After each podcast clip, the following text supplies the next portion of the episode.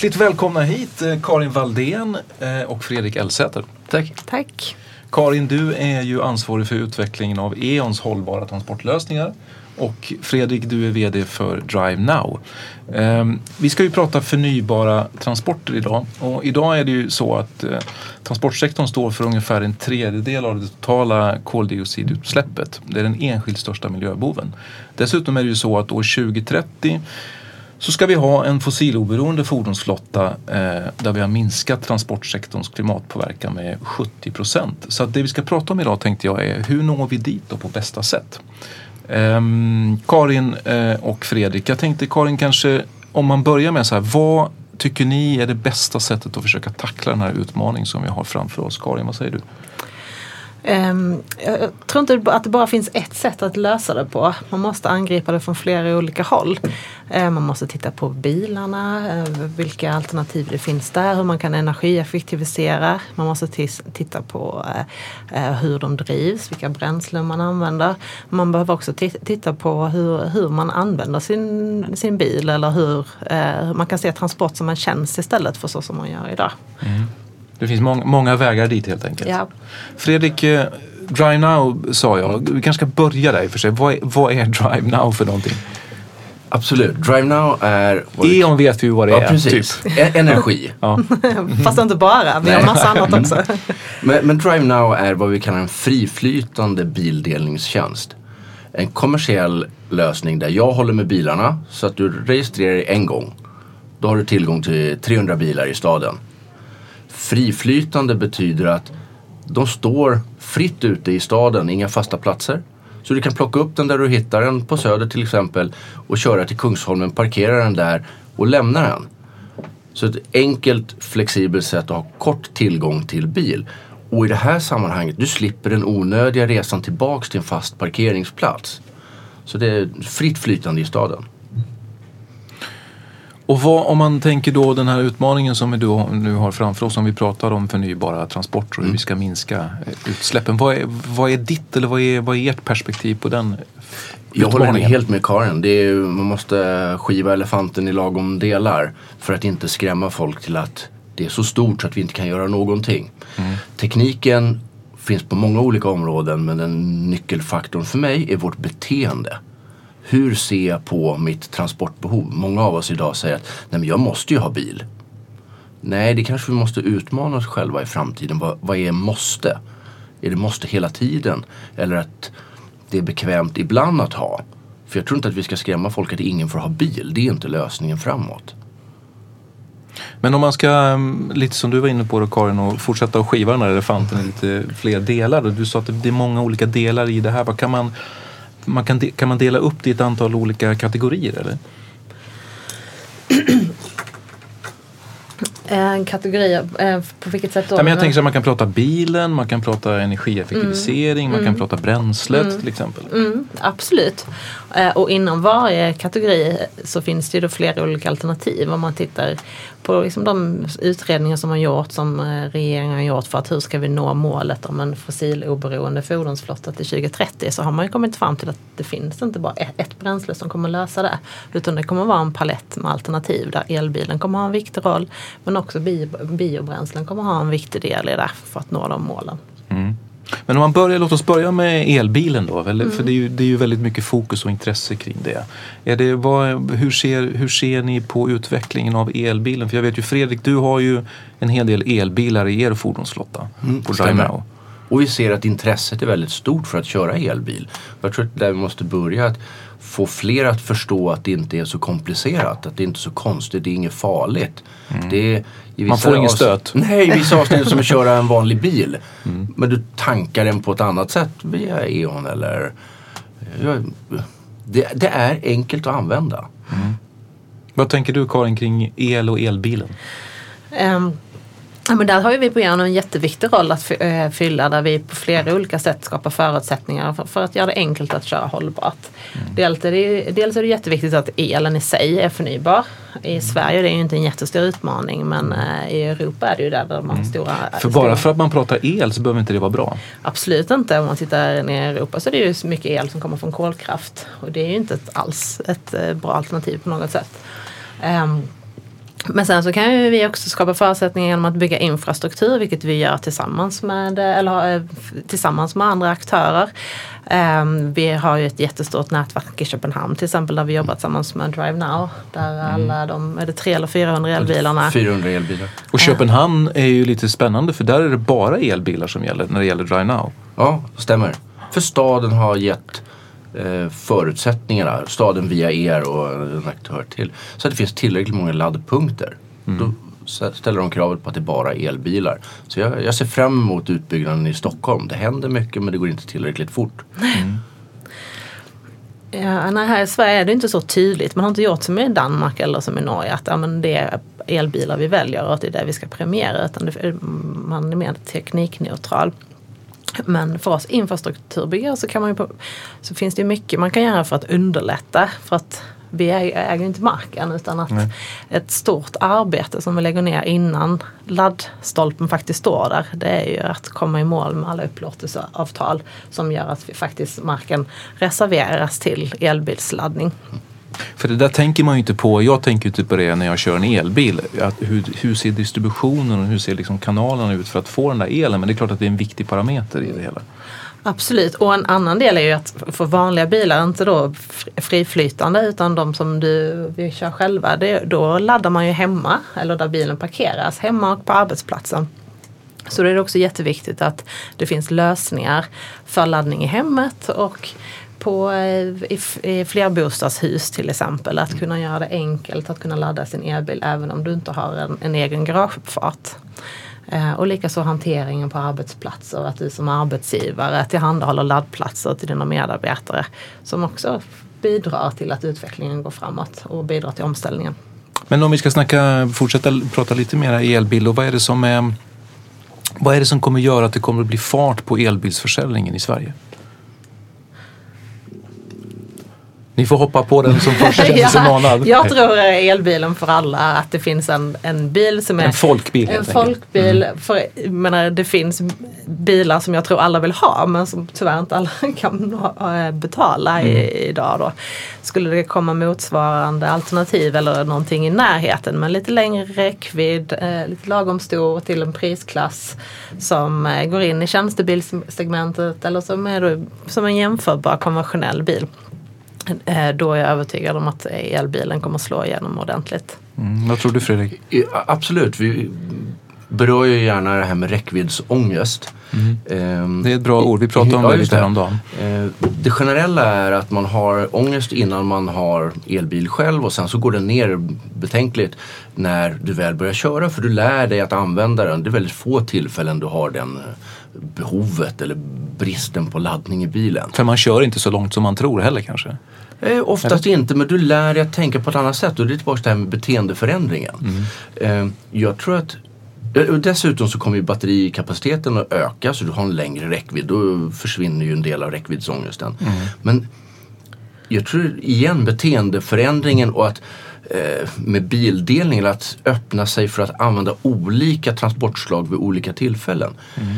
Många tänker idag på att elbilen har inte tillräcklig räckvidd när jag ska göra den där långa resan två gånger om året. Mm. Men det är ju egentligen i grunden fel sätt att skaffa bil. Om alla vi i stad som tycker att vi måste ha bil i det dagliga hade en liten bil som räcker, kanske en elbil som räcker i det dagliga och var öppna för att hyra bil när jag ska längre. Eller låna i det kollektiva en större bil.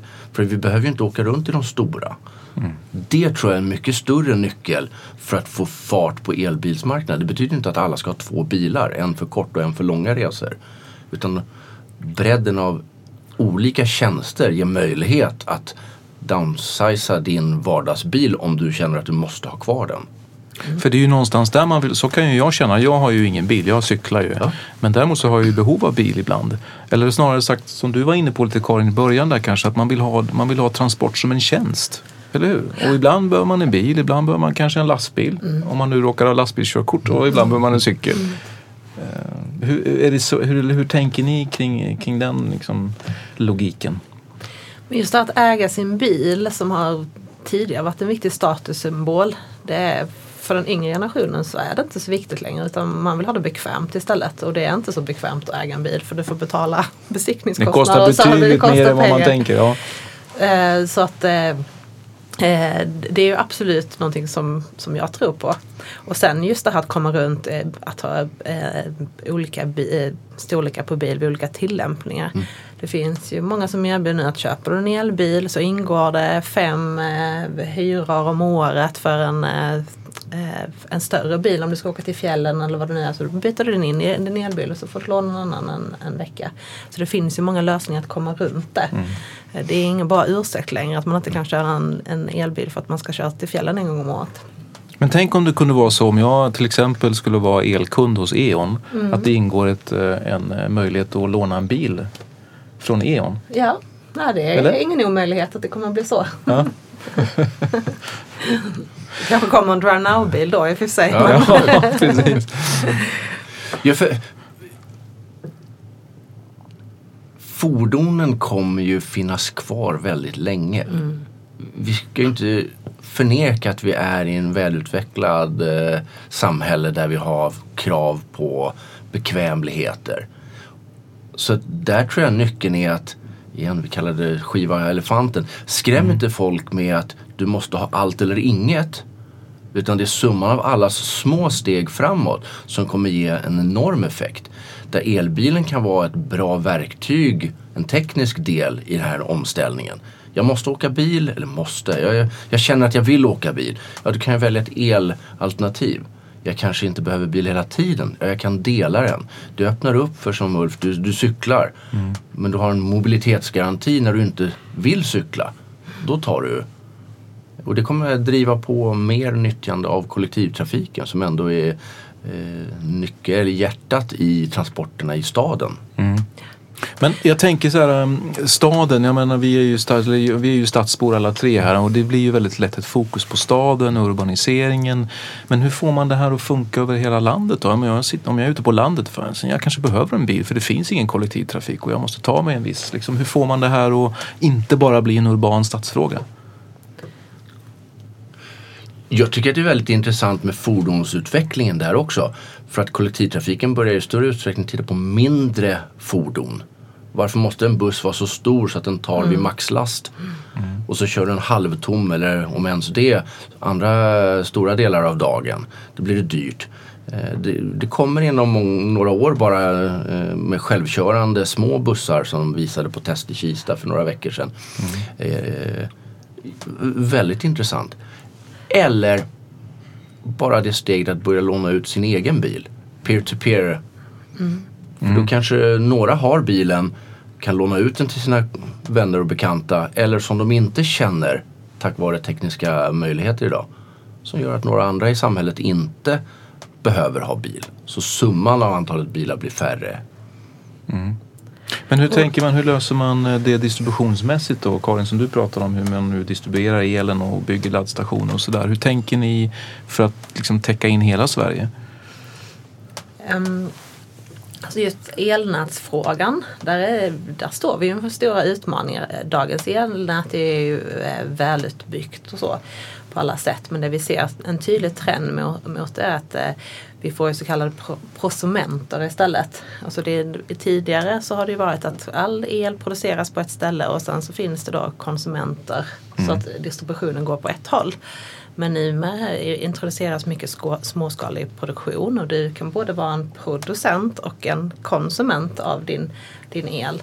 Och har du din elbil ansluten till elnätet, ja då är det också en slags producent för där finns det ju tillgänglig energi att, att eh, använda som finns i batteriet. Så där, eh, där, jag tror vi kommer att se en väldigt spännande utveckling och möjligheter med smarta elnät och hur det kan bidra till utvecklingen. Så vi går från en envägskommunikation till en tvåvägskommunikation Ja. i elnätet kan man säga. kan man säga. Men visst har vi redan idag i Sverige en stor andel bra el. Ja det har vi. Alltså elproduktionen är ju i Sverige väldigt god. Det är väldigt mycket vattenkraft till exempel. Men om man ser, jag tycker ändå att man ska ta ansvar. Om man nu har valt att köpa en elbil för att man vill göra, äh, göra det av miljömässiga skäl. Då ska du också säkra att din el som du laddar en elbil med är förnybar. Och det finns ju flera alternativ på det. Ehm, och om vi kommer lite till det vi pratade om tidigare, just att liksom hur man ska driva omställningen så tror jag att liksom som privatperson så kan du göra mycket men den som kan göra mycket nu det är ju kommuner eh, och de som har stora flottor. Att ställa krav på de eh, upphandlingar som görs att det ska vara hållbara alternativ.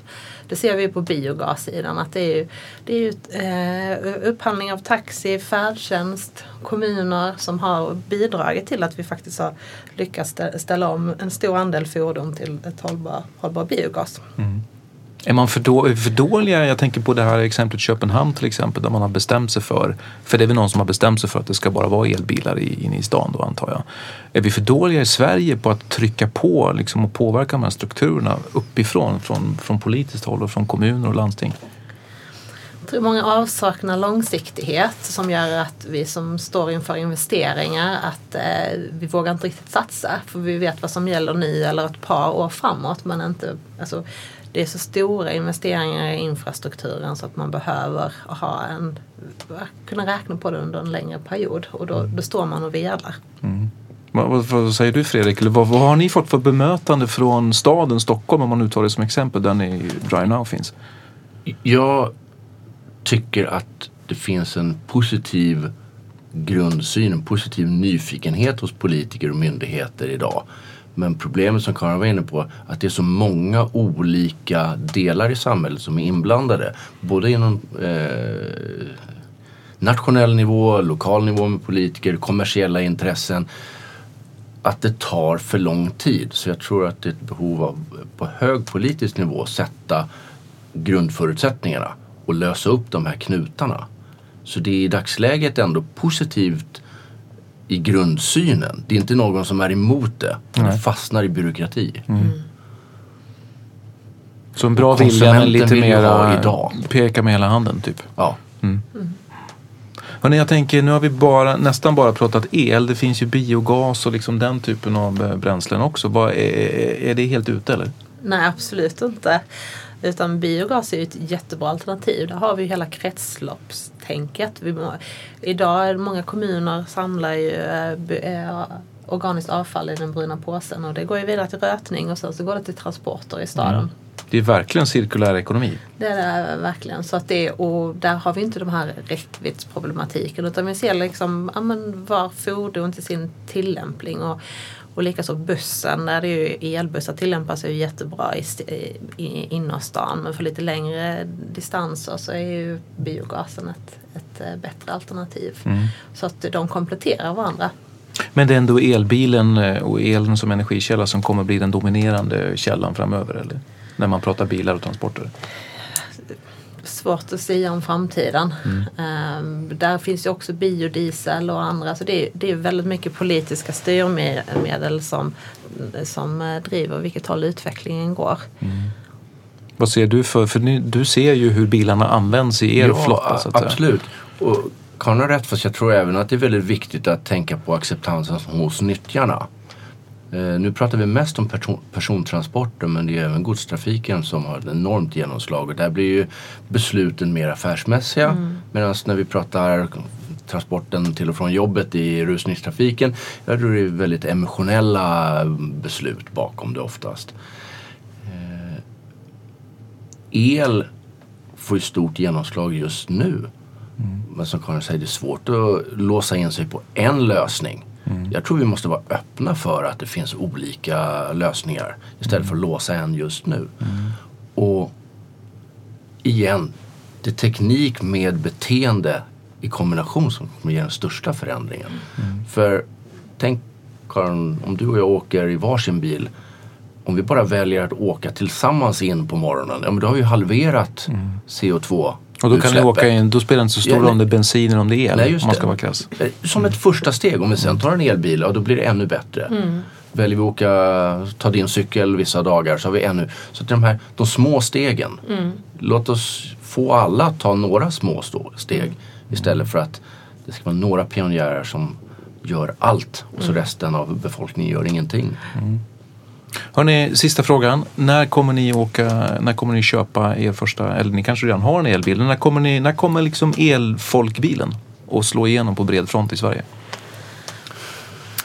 De bilar som man köper idag de, har, de kommer rulla på de svenska vägarna i 15 år ungefär. Så är situationen. Så att vi kommer ju behöva dras med de fossila bilarna under ganska många år framöver. Men man, de prognoser som jag har läst runt 2018-2019 kommer det väl komma 2019 kanske en, en elbil som ligger rätt i pris eh, och med lite längre, du kanske kan köra en 30 mil på den. Eh, så den hoppas jag ju mycket på. Mm. Vad säger du Fredrik, vad tror du? Jag håller nog med där. Eh, Den befintliga flottan lever så länge som Karin säger. Så att bensin och dieseldrivna bilar finns väldigt länge i trafiken. Men vettiga elbilar kommer redan idag. Jag tror att vi behöver se mer stöd från politikerna. Det är monetärt som får folk att knuffas i rätt riktning. Det finns ju länder som går och säger att ja, men år 2020 eller 2030 då kommer vi inte sälja några fossila bilar här längre. Vi kommer förbjuda det. Men äh, fattar man ett sådant beslut så är man ju väldigt tydlig på vilken riktning. Ja, vi får se eh, om det är någon som vågar göra det och hur det går. Eh, tack så hemskt mycket för att ni kom hit. Tack. Tack. Tack.